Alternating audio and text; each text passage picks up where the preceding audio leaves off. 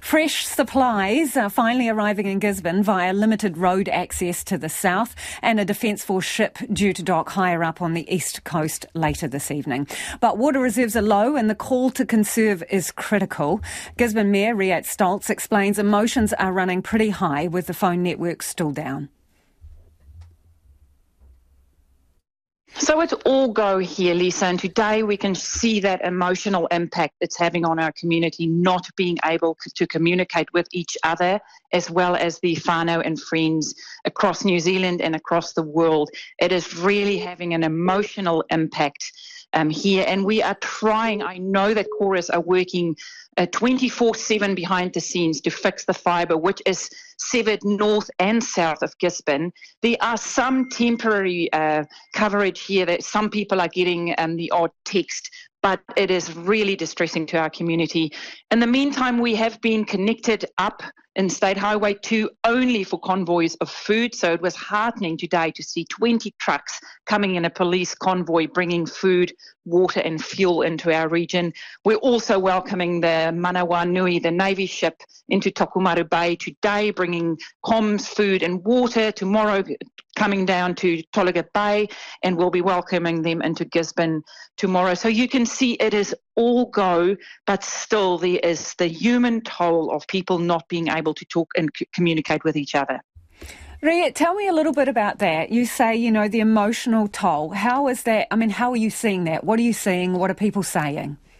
Oh, when I go outside of the council building, people burst out in tears when they see you. That they just want to hug you. They want to say, "I want to uh, let my nan know." Today at the airport, when I picked up the prime minister, a lady came up to me and said, "I have a hundred-year-old mother in Napier, and I cannot um, talk to her, and I know she won't leave her house. I don't know how to reach her." So those are the stories on the ground also, Lisa, people who had flood water through their houses, they want to ring insurance to get instructions of what they should do, and they cannot. So it is those practical things that, that are really becoming an issue after three days. Have the telcos given you any idea of time frame, and do you think they're moving fast enough? They have not given us any idea. And I think if we look at the extent of damage, they are working as fast as they can.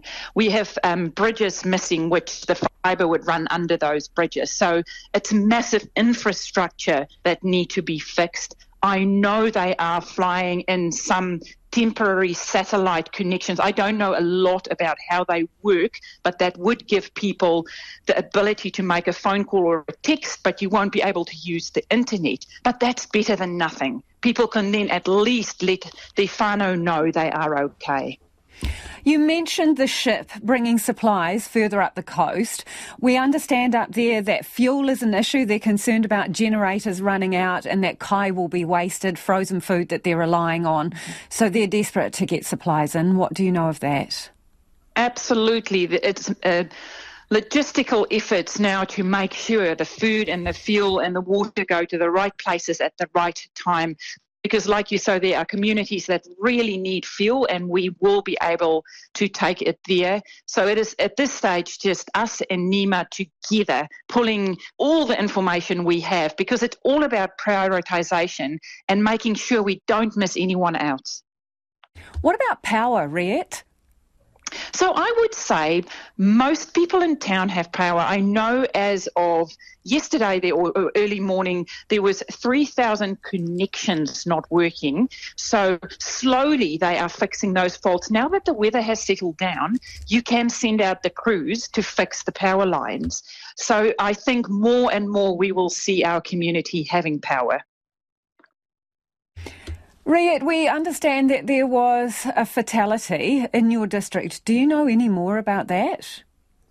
Um, all I know at this stage is that police confirmed that there was a fatality and that they are talking to next of kin. And once they are ready and have spoken to everyone, the police will then release um, more information. So that's all I have at this stage.